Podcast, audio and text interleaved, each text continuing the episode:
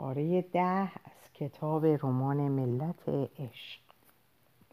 سلیمان مست قونیه هفت جمادی الاول 642 هرچه باقی مانده بود لاجرعه سر کشیدم و طرفهای نیمه شب از میخانه بیرون آمدم.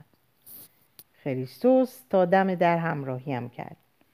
موقع خدافزی هم مرتب می‌گفت آهای سلیمان مبادا حرفهایم را فراموش بکنی. جلوی زبانت را بگیر.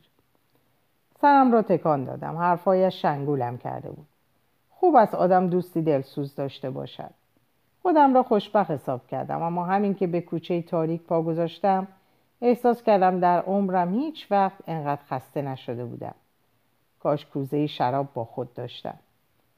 همانطور که توی کوچه راه می‌رفتم و چاروخهایم تق و تق صدا می‌داد یاد مولانا افتادم و هیاهویی که موقع گذشتنش از کوچه به راه افتاده بود.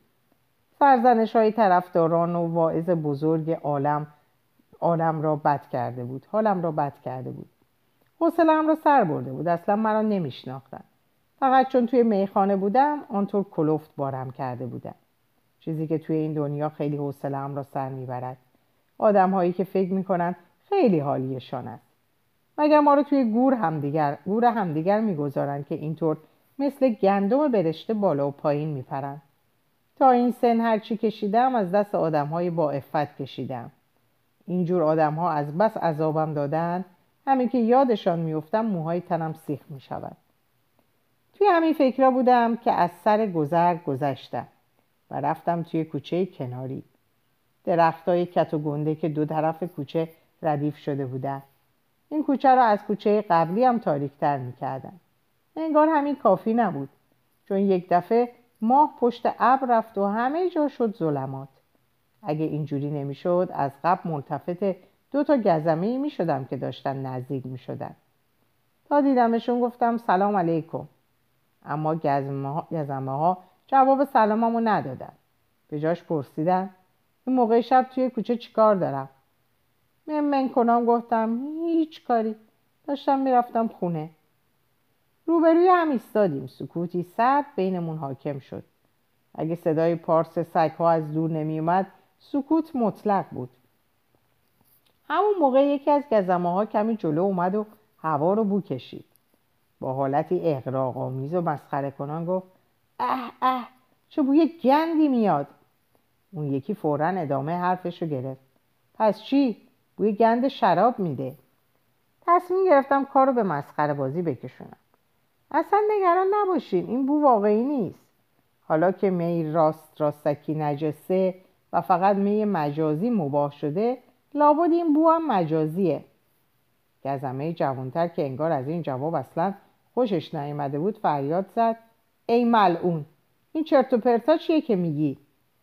درست همون موقع سر کله ماه از میون ابرها پیدا شد و با نورش هممون رو شست دیگه می‌تونستم گزمه رو که مقابلم ایستاده بود راحتتر ببینم صورتی گوشتالو چونه تیز چشمایی بیرنگ آبی یخی و دماغ عقابی داشت اگه یه چشمشم نمیپرید و اون اخم دائم توی صورتش نبود می‌شد گفت مرد خوش سیماییه گزمه دوباره پرسید این موقع شب توی کوچه ها چه غلطی می‌کنی؟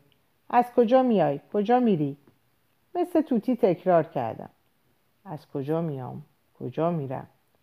فرزند اینها سوالای عمیقیه. اگه جوابشو می‌دونستم شاید جز علما می‌شدم.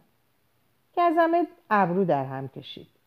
سر به سرم می‌ذاری مردک احمق. من هنوز درست حسابی نفهمیده بودم چی شده که یک دفعه شلاقی به دست گرفت و در هوا تکون داد. شلاق در هوا شترق صدا داد. غیر ارادی خندیدم. معلوم بود دنبال جایی برای قلچماق بازی میگردد. انگار داشت بازی می‌کرد. حرکتاش خیلی اقراق بود. اما یک باره ضربه شلاقی به سینم خورد و لرزیدم.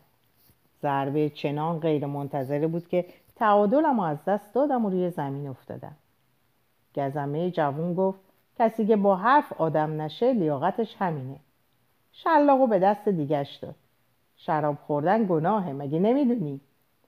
حس کردم مایه ولرم و شور توی دهانم جمع شده. فهمیدم دارم خون خودم رو مزه مزه می‌کنم.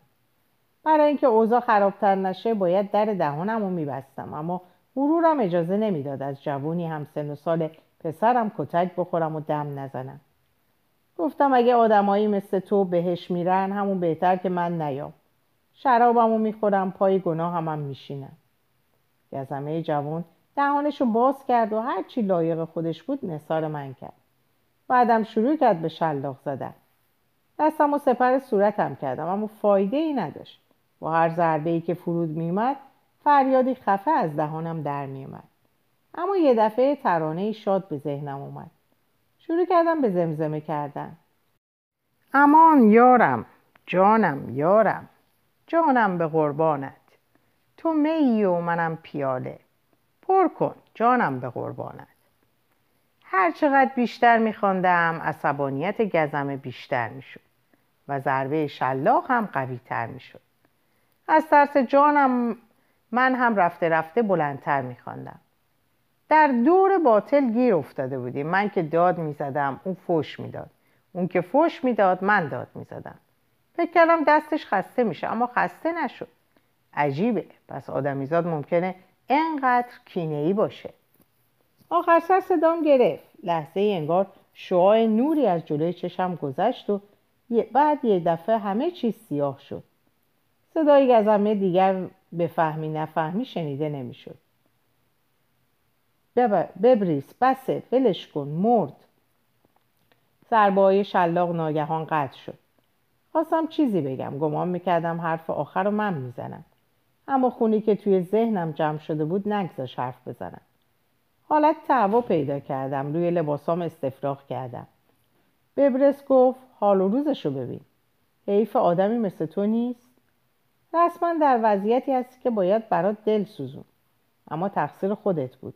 تنت میخارید کارشون با من تموم شده بود. پشتشون رو به من کردن. صدای پاشون رو شنیدم که دور می‌شد.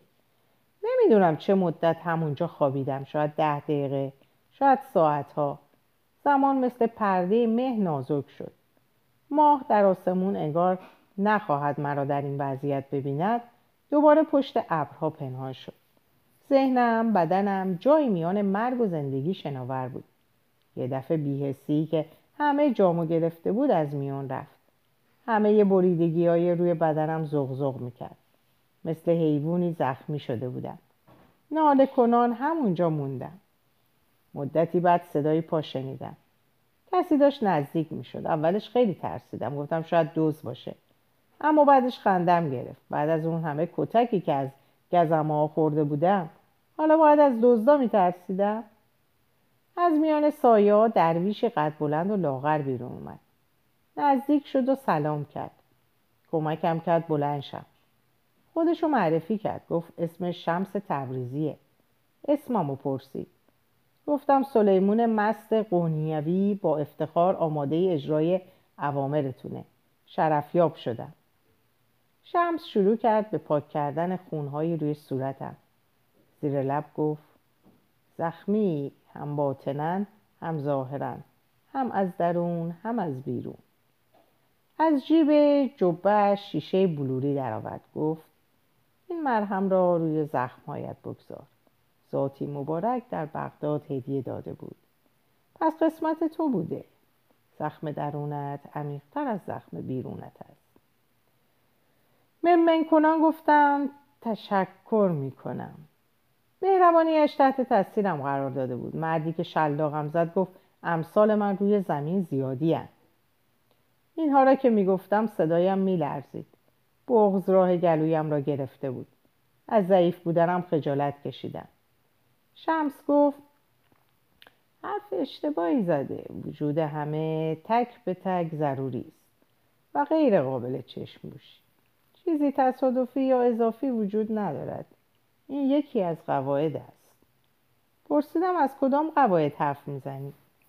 گفت قاعده 21 به هر کدام از ما صفاتی جداگانه عطا شده. اگر خدا می‌خواست همه اینن مثل هم باشم بدون شک همه را مثل هم میآفرید. محترم نشمردن اختلاف ها و تحمیل عقاید عقاید صحیح خود به دیگران بی احترامی است نسبت به نظام مقدس خدا. به سختی گفتم حرفایت قشنگ است اما من به همه چیز شک دارم حتی به خدا. شمس تبریزی لبخند زد. شک کردن چیز بدی نیست اما شک بکنی یعنی اینکه زنده ای در جستجویی انگار که از روی کتاب بخواند با لحنی جاندار ادامه داد. انسان یک شب صاحب ایمان نمی شود سلیمان. آدم خودش را مومن می داند اما یک دفعه حادثه غیر منتظری پیش می آید. دوچار شک می شود تردید می کند. دوباره خودش را جمع جور می کند ایمانش قوی می شود پشت سرش دوباره به پرتگاه شک سقوط می کند این بس همینجور ادامه پیدا می کند تا به مرحله مشخصی نرسیده ایم یک بار به این طرف پرتاب می‌خوریم و یک بار به آن طرف. گاه مومنیم و گاه منکر گاه در تردید. گاه اهل بهشتیم و گاه اهل جهنم. فقط اینطوری می‌توانیم پیش برویم. در هر قدم کمک کمی به حق نزدیکتر می‌شویم بدون احساس شک. نمی‌توان صاحب ایمان شد. گفتم اگر خریستوس این حرفایت را بشنود نگران می‌شود به خدا. پشت سر هم بهت می‌گویم. می‌گوید مواظب حرف زدنت باش. مدام به من نصیحت می‌کند و می‌گوید هر کلامی با هر گوشی سازگار نیست. شمس تبریزی خندید و گفت خب او هم حق دارد. بعد یک دفعه از جایش پا شد. یالا بیا تا خانه برسانمت. زخمایت رو میبندم. بعدشم باید بخوابی و استراحت کنی. یک دستم را دور گردنش انداخت و کمک کرد سرپا بیستم. اما در وضعیتی نبودم که بتوانم راه بروم. درویش این را که دید بدون معطلی کولم کرد. بوی خودم به دماغم خورد خجالت کشیدم.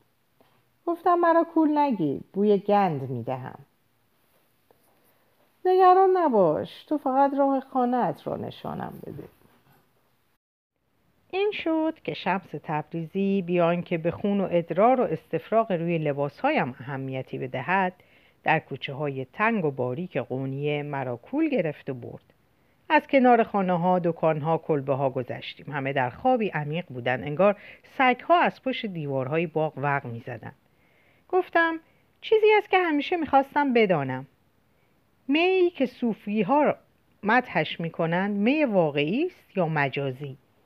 شمس انگار که با بچه حرف بزند. لبخند زنان گفت ای وای سلیمان این را می‌خواهی بدانی؟ چه فرقی می‌کند؟ سرانجام به در خانه ما رسیده بودیم. با احتیاط زمینم گذاشت. بعد اینطور گفت. قاعده بیست و دوم.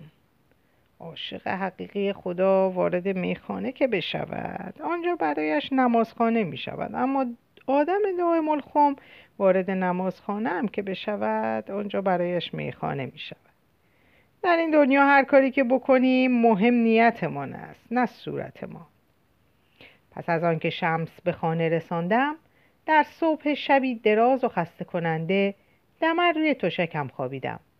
با آنکه درد زخمها نمیگذاشت بخوابم اما جایی در درونم نوعی آرامش نوعی تسلیم جا خوش کرده بود.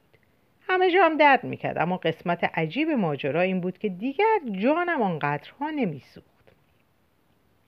بوستون سه جوان 2008 انتظارش را نداشت. در اولین روزهای جوان چنان اتفاقاتی افتاد که برای روبرو شدن با هیچ کدام آماده نبود. به خصوص برای پیدا کردن مرده مرده سایه در آشپزخانه. با آنکه می‌دانست سگش پیر شده و امروز و فرداست که عجلش برسد. از دست دادن موجودی که مدت زیادی نزدیکترین دوستش در خانه به شمار می‌رفت الا را عمیقا تکان داد. پشت سرش از مدیر مدرسه اورلی نامه به دستش رسید. در نامه نوشته شده بود دخترش در بحران جوانی به سر می‌برد و بهتر از روانشناس ماینش کند. نگو در کلاس همه متوجه وضعیت نگو در کلاس همه متوجه وضعیت شده بودند. الا این خبر را که شنید احساس گناه عمیقی کرد. چطور نفهمیده بود وضعیت فرزندش بحرانی است؟ چرا دیر متوجه واقعیت های دور و برش می‌شد؟ شاید احساس گناه برای الا چیز جدیدی نبود چیز جدید این بود که حس می‌کرد در وظایف مادریش کوتاهی کرده به مادر بودنش شک کرده بود در عرض این مدت رد و بدل کردن ایمیل با عزیز زهارا رفته رفته روزانه شده بود روزی دو سه حتی گاه پنج شش نامه برای یکدیگر می نوشتن. هر موضوعی که به فکرش می رسید یا ذهنش را مشغول می کرد برای عزیز می نوشت. او هم فورا جواب می‌داد. برای الا معمایی شده بود که چطور با آن همه سیاحت و رفته آمد به دوردستترین جاهای دنیا. ارتباطش با اینترنت قطع نمی شود بیان که خودش متوجه شود به کلمه های عزیز معتاد شده بود. دیگر در هر فرصتی ایمیل هایش را چک می‌کرد صبح به محض بیدار شدم. بعد از صبحانه. پس از برگشتن از پیاده روی صبحگاهی موقع پختن ناهار پیش از بیرون رفتن. حتی توی خیابان موقع خرید وارد کافی‌نت می‌شد و به صندوق پست الکترونیکیش نگاهی میانداخت. موقع تماشای سریال محبوبش موقع خورد کردن گوجه فرنگی در کلوپ آشپزی fusion موقع مکالمه تلفنی با همسایه هایش حتی موقع گوش دادن به قرقرهای دوقلوها در مورد مدرسه و تکالیف شب. لپتاپش همیشه در کنارش بود و صندوق ایمیل همیشه باز بود. مواقعی که ایمیل جدیدی از عزیز نرسیده بود قبلی ها را از نو می‌خواند و مواقعی که ایمیل جدید از عزیز رسیده بود مثل اشاق دبیرستانی نمی‌توانست جلوی هیجانش را بگیرد چون دیگر می‌دانست که این نامنگاری ها از دوستی معصومانه فراتر رفته است. نامنگاری هایش با عزیز هرچه بیشتر می‌شد الا حس می‌کرد از حالت سربراه و مطیع همیشگیش دور می شود به زندگیش که به بوم نقاشی پر از رنگ های بژ و خاکستری میمانست این روزها رنگی جاندار اضافه می‌شد. بنفشی براق و درخشنده حتی جیغ. از این رنگ پرهیز می‌کرد اما غیر ممکن بود دستخوش جاذبهش نشود. خودش این را می‌دانست. عزیز مردی نبود که در نامههایش آسمان و ریسمان به هم ببافد. هرکس دلش را راهنمای خودش نکرده بود. هرکس تسلیم عشق نشده بود و در نظر عزیز فرقی با نباتات نداشت. عزیز همینطوری نمی نوشت که چیزی نوشته باشد. در نامه همیشه نوعی دغدغه بود. درباره مسائل بنیادی می نوشت درباره مرگ و زندگی ایمان و فلسفه و نیز درباره عشق. الا هرچند عادت نداشت در همچون موضوعهای پیچیده ای اظهار نظر کند عقیدهاش را برای زهارا می نوشت.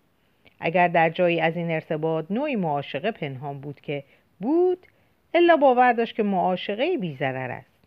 از دو گوشه جداگانه زارتویی به نام فضای مجازی به همدیگر اظهار محبت کردن چه ایرادی ممکن بود داشته باشد؟ اینطوری می توانست اعتماد به نفسش را که طی زندگی زناشویی از دست داده بود دوباره به دست آورد. از طرف دیگر شاید عزیز هم غرورش ارضا می‌شد از اینکه می‌دید زن آمریکایی میان سال و متعهل و نسبتا متمولی به او توجه نشان می‌دهد.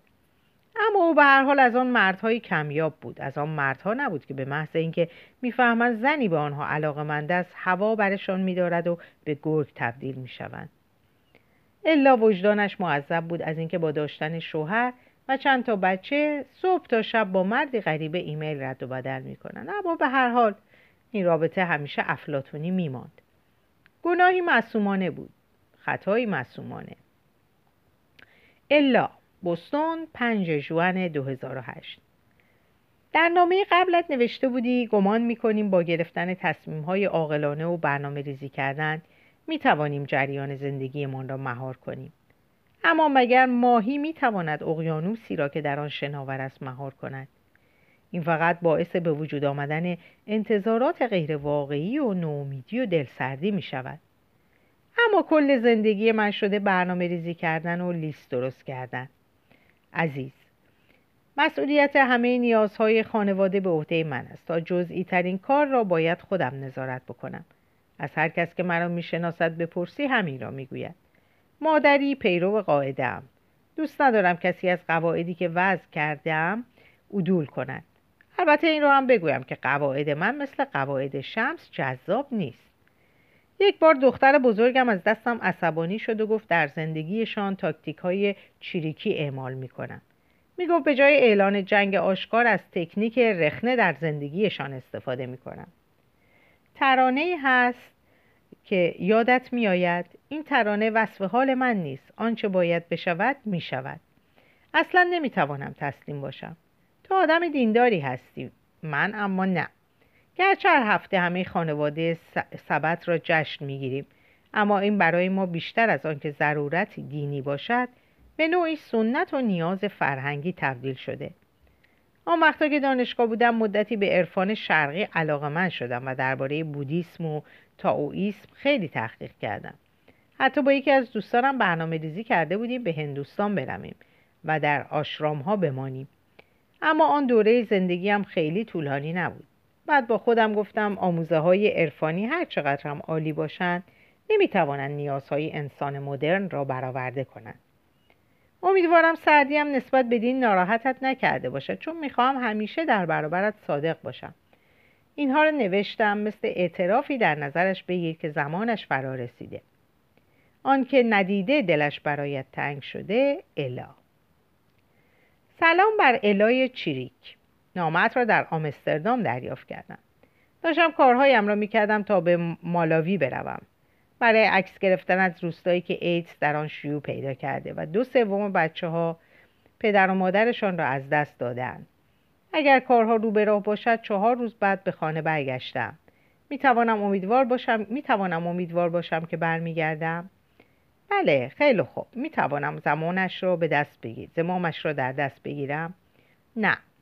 تنها کاری که می کنم این است که لپتاپم را بردارم و بکوشم یک ارتباط اینترنتی خوب پیدا بکنم و با این امید که یک روز دیگر توی این دنیا هستم حرکت بکنم.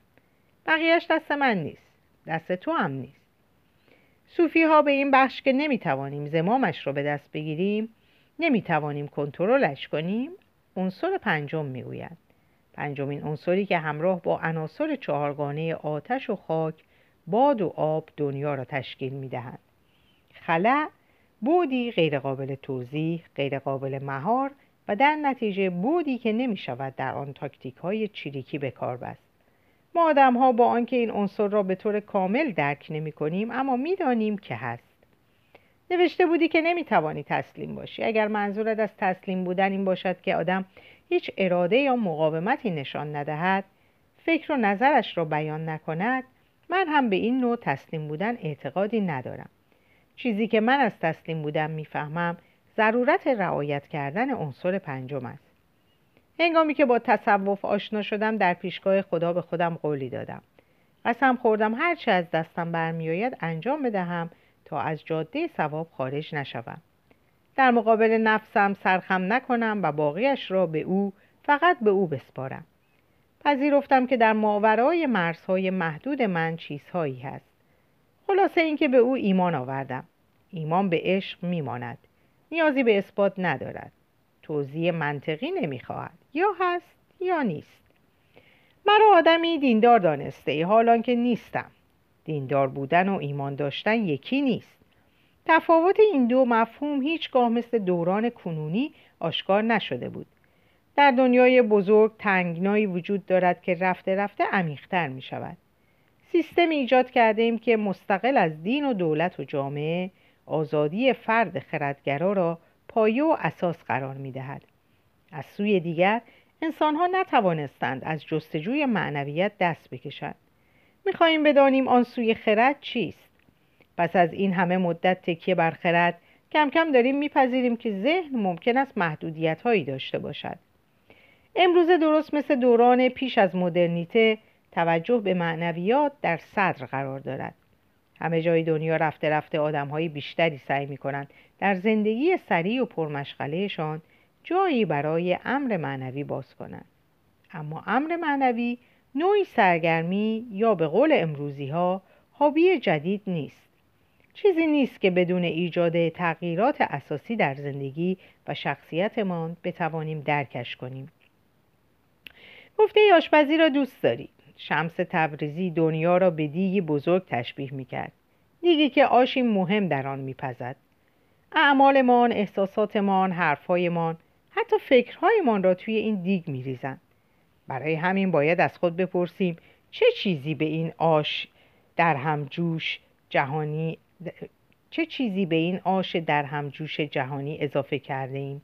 دلخوری، عصبانیت، خونخواهی و خشونت یا عشق ایمان و هماهنگی. و اما تو الهی عزیز به این آش که انسانیت نام دارد چه چیزهایی اضافه می‌کنی؟ من هر وقت به تو فکر می‌کنم می‌بینم چیزی که به دیگ اضافه می‌کنی تبسمی بزرگ است. پیش از آن که بشناسمت دلم برایت تنگ می‌شود. دوست دارد عزیز. بخش سوم باد. پدیده های ترک کننده و کوچنده زندگی متعصب. قونیه 8 جمادی الاول 642 به یک بار از توی کوچه صدای پارس سگ آمد. بلند شدم و روی توشک نشستم. لابود بوی دزدی را شنیدند که همین نزدیکی ها می‌خواهد وارد خانه ای بشود یا بوی مستی که از کوچه میگذرد. دیگر خواب و آرام بر آدم های با شرف حرام شده. هر طرف را که نگاه می‌کنی نوعی رزالت می‌بینی. مگر قونیه از اول اینطور بود؟ تا همین چند سال پیش این شهر جایی امن بود و اهالیش شریف و پاکدامن بودند اما مرضی که اسمش سقوط اخلاقی است با گلوش گل و شل و باطلاق فرقی ندارد. از کنارش هم که رد بشوی یا به لباست میچسبد یا توی خودش غرقت می‌کند. چنان مصیبتی است که فقیر و غنی و پیر و جوان نمی‌شناسد. همه را در مشتش می‌گیرد. بعد یک دفعه می‌بینی مثل آتشی که باد همه جا پخشش می‌کند چهار طرفت را گرفته. این از احوال و شرایط امروز شهرمان. اگر در مدرسه معلم نبودم والا صبح پاما, پامو از خونه بیرون نمیگذاشتم. بعد روزگاریه. اما مملکت هم اونقدر را بی صاحب و بی نگهبان نیست. هستن کسانی که منفعت جماعت را بر منفعت خود ترجیح می‌دهند و صبح تا شب برای حفظ نظم میکوشند. مثلا برادرزاده خودم بیبرس. خودم و زنم به وجودش افتخار می‌کنیم. بیبرس و دیگر گزمه ها در این ساعت شب برای اون که جانی ها برای خودشون راست راست نگردن برای اینکه ما توی رخت خواب هامون راحت بخوابیم گشت می‌زنن. سالها پیش که عجل برادرم سر رسید و دنیای فانی رو ترک کرد من قیم بیبرس شدم. مثل پسر خودم بزرگش کردم. زبر و زرنگ و مثل آهن محکمه. شیش ماه پیش وارد جرگه گزمه ها شد. چون چو انداختن که اگر من در مدرسه معلم نبودم بیبرس صد سال سیا نمی‌تونست کار پیدا کنه. دروغ شاخدار. بیبرس اونقدر بصیرت و جسارت داره که وظیفش رو به نحوی شایسته انجام بده. اگه می‌خواست می‌تونست سپاهی خوبی بشه. اما با اون که در آتش جنگیدن با دشمنان دینمون. به خصوص صلیبی های ملعون میسوخت. نه من دوست داشتم از اینجا دور باشه و نه زوجم. خواستیم اینجا بمونه ازدواج بکنه و سر و سامون بگیره. وقتش رسیده آشیانه خودش رو بسازه. جلوش ایستادم و گفتم فرزندم مرد شدی. قوی و با اراده هستی. به هرچی بخوای می‌رسی.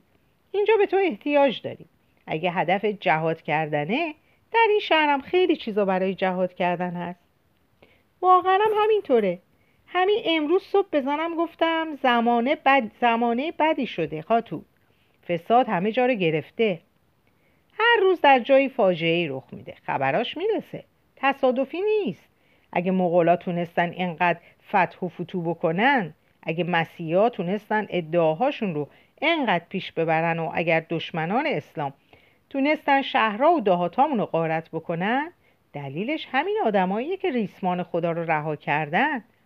در حرف, مسل... در حرف مسلمانن اما احکام اسلام رو رعایت نمی‌کنن. اگه اهالی جایی از راه بدرشن عینا به همین حالتی میفتن که ما داریم میفتیم و انگار راه نجاتی هم نداریم. مغلا کفاره گناهانمون هستن. به همین دلیل فرستاده شدن. اگه مغلا نبودن یا زلزله می‌شد یا قحطی یا اینکه سیل میومد باید چند بلای دیگر به سرمون بیاد تا گناهکاران عبرت بگیرن؟ فقط همین مونده که از آسمون سنگ بر سرمون بباره. با این روال که پیش میره حتما سنگم میماره اگر به راه قوم بدکار صدوم و اموره بریم همه از روی زمین پاک میشیم. این های فردی و ویری که سر کلشون پیدا شده شدن سرمشق بعضیا. اونم چه سرمشق مزخرفی. کلمات ای که شایسته مسلمونی نیست مسلمونی نیست از زبانش نمیفته اون وقت از دین و ایمانم دم می‌زنه. اینا رو که می‌بینم آتیش می‌گیرم وقتی برای موجه نشون دادن افکار نفرت انگیزشون اسم عزیز پیغمبرامون رو بر زبون میارن انگار می‌خوان جونم رو بگیرن. قضیه چی بوده؟ این بوده که حضرت محمد پس از یکی از غزواتشون رو به مردم می‌کنن و میگن دیگه جهاد اسقر رو به پایان رسوندیم. از این به بعد نوبت جهاد اکبره. اهل تصوف هم با استفاده از این روایت میگن که دیگه تنها دشمن نفسمون تنها دشمن نفسمونه. با کسی نجنگیم. شاید این حرفا به گوش بعضی خوش بیاد.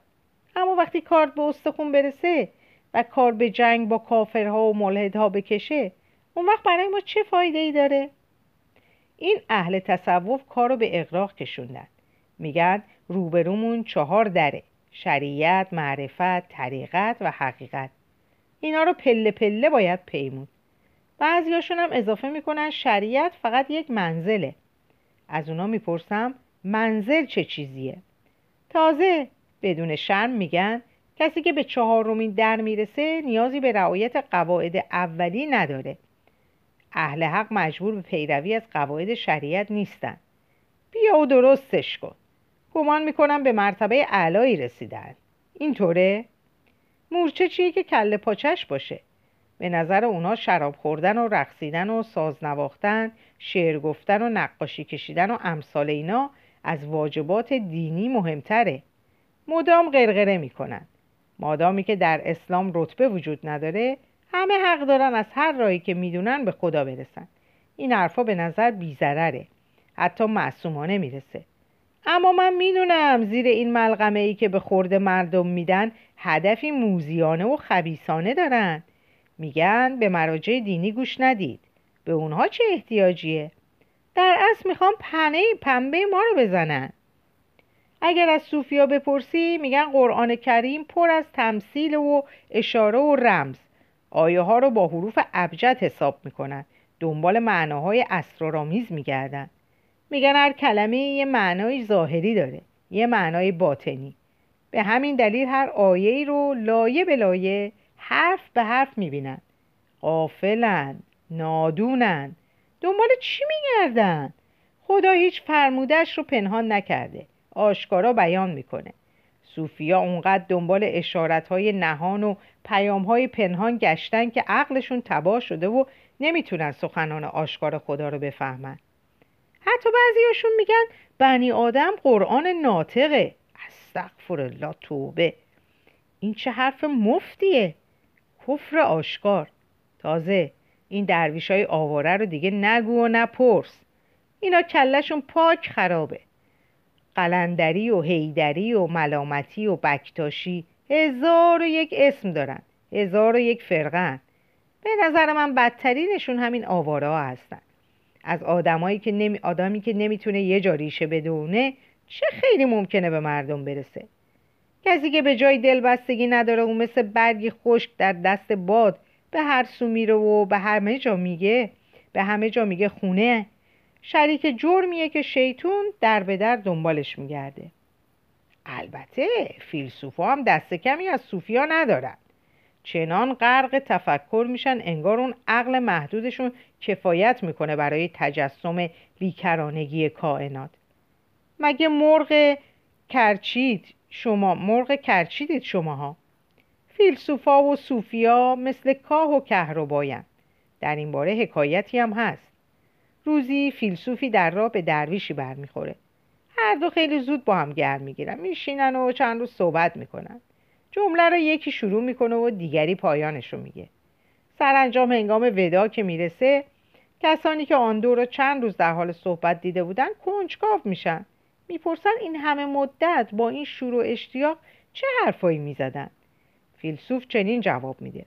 صحبت کردیم و فهمیدیم هر چیزی رو که من می‌دونم اونم می‌بینه. صوفی هم میگه صحبت کردیم و فهمیدیم هر چیزی رو که من می‌بینم اونم می‌دونه. پس صوفی قافل گمان می‌کنه می‌بینه. فیلسوف قافل هم گمان می‌کنه می‌دونه. حال اینکه نه اون چیزی می‌دونه و نه اون یکی چیزی می‌بینه.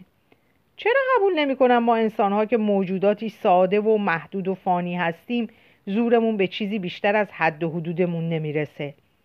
آدمیزاد هر قدم سعی بکنه و دست و پا بزنه مثلا به کجا می‌رسه؟ حتی به اندازه یه دونه جو هم نمی‌تونه پیش بره. خدای قادر هرچی بر پیشونیمون نوشته همون میشه. همینو بس. وظیفه ما تفسیر دستورهای پروردگار نیست. سعی در فهمشونه که اصلا نیست. وظیفمون فقط و فقط مو به مو اجرا کردنشونه. ببریز که به خونه بیاد در این باره با اون حرف می‌زنم. دیگه عادتمون شده این صحبت ها هر شب خسته و کوفته از گشت شبانه که برمیگرده با هم کنار تنور میشینیم و بیبرس آشیره که زرم پخته قاطق, نونش می‌کنه. و در همون حال درباره وضع روزگار صحبت می‌کنیم. اشتهاش خوبه. هرچی باشه جوونه. باید جون و قوه داشته باشه. جوانای شجاع و با شرفی مثل اون تو این شهر تو این شهر بی خداها خیلی کار هست که باید انجام بدن. از کافر بگیر تا فاسق. خیلی هستن که باید آدمشون کرد. شمس. قونیه 18 جمادی الاول 642 در شبی سرد مثل زمهریر در ایوان کاروانسرای شکرچی نشسته بودم. آشناییم با مولانا کمی مانده بود. غرق تفکر بودم در برابر عظمت کائنات که آفریدگار. آن را به هیئت خیش آفریده تا به هر سو که چرخیدیم او را جستجو کنیم و بیابیم باید قلب ما پر از شادی و عشق باشد. اما فرزندان آدم کمتر سپاس می‌گذارند. از وقتی به قونی آمدم آدمهایی را شناختم. حسن گدا سلیمان مست و گل کویر این آدما که دیگران تحقیرشان می‌کنند و آزارشان می‌دهند. دردی مشترک دارند زن داشتن نفسی متفاوت. آنها به حاشیه رانده شدهاند. آلمان برج آجنشین نمی بینندشان دوست داشتم بدانم مولانا میانش میانش با آنها چطور است؟ اگر مولانا هنوز با سقوط کرده های جامعه آشنا نشده باشد می‌خواهم در این را کمکش کنم. پلی باشم میان او و سقوط کرده ها شهر سرانجام به خواب رفت. الان ساعتی است که حتی حیوانات شب رو میکوشند. آرامش آن را به هم نزنند. گوش دادم به صدای خواب شهرم. اندوهی توصیف ناپذیر به پار می آورد هم شادی توصیف ناپذیر پشت درهای بسته چه حکایت هایی می گذرد. اگر در زندگی راه دیگری برمیگزیدیم آنگاه حکایت هم چگونه می شد به اینم فکر می کنم اما می‌دانم که من این راه را انتخاب نکردم. این راه مرا انتخاب کرد درویشی به شهر می آید اهالی آن شهر که به غریبه ها اصلا اعتماد کردند رو به درویش فریاد می‌زنند. گم شو برو از اینجا. هیچ کداممان تو را نمی‌شناسیم. درویش با آرامش جواب می‌دهد. خودم که خودم را می‌شناسم. مهم همین است. باور کنید. اگر آنطور دیگر بود یعنی اگر شما مرا میشناختید و من خودم را نمیشناختم خیلی بدتر می‌شد. بگذار اهل قونیه مرا نشناسند چون من خودم را می‌شناسم. همه چیز رو به راه است. هر که نفسش را بشناسد او را شناخته است. قاعده 23 زندگی اسباب بازی پرزرق و برقی است که به امانت به ما سپردن بعضی اسباب بازی را آنقدر جدی می‌گیرند که به خاطرش میگریند و پریشان می‌شوند. بعضی ها همین که اسباب بازی را به دست می‌گیرند کمی با آن بازی می‌کنند و بعد میشکندنش و میاندازندش دور. یا زیاده بهایش می‌دهی یا بهایش را نمی‌دهی. از یاده روی بپرهیز. صوفی نه افراد می‌کند و نه تفرید. صوفی همیشه میانه را برمیگزیند.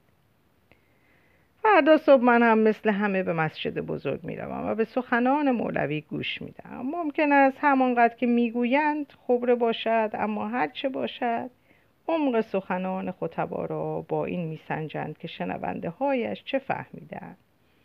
آدم انگام گوش دادن به موعظه به موعظه آن چیزی را که میشنود که دلش می‌خواهد بشنود. حالا که در اصل کرامت در حرفهایی است که به گوش خوش نمیآیند. به نظرم موعظه های مولانا مانند باغچه بیابانی است زینت شده با گزنه و خار شتر و گوند مهمانی که به آنجا وارد می شود گلهایی را که به نظرش خوب می رسند می چیند و به باقی به باقی گیاهان حتی نگاه هم نمی کند بسیار اندکن کسانی که به گیاهان خاردار و به ظاهر خشن تمایل دارند. حالا که در این عالم دوای بیشتر دردها از این نوع گیاهان به دست می آید باغ عشق هم مگر اینطور نیست؟ اگر فقط خوشی ها و راحتی ها را جمع کنیم و دشواری ها را رها کنیم می توانیم را عشق نامید. دوست داشتن زیبا و پس زدن زشت آسان ترین کار است. مهم این است که بتوانی هم خوب را دوست داشته باشی و هم بد را. بدون اینکه بینشان فرق بگذاری. مگر شکر کردن به خاطر چیزهای نیکوکاری نیکوکاری دارد. این را سگهای بلخ هم بلدن اگر استخوانشان بدهی خوشحال می‌شوند و به نشانه شکر دمشان را تکان میدن بدون شک انسان بیشتر از این از دستش برمیآید. گذر به فراسوی نیک و بد ممکن است. جایی دیگر هست. ساعتی دیگر که در آن همه صفها معنای خود را از دست می‌دهند. فردا مولوی را می‌بینم. ای مولانا سرور کلمه ها و حرف ها و عالم معنا ای صراف دنیا. انگام نگریستم به چهرم خواهی دید مرا. ببین مرا. ببین مرا. در اینجا به پایان این پاره می‌رسم. براتون اوقات خوشی رو دارم و به خدا میسپارمتون. خدا نگهدار.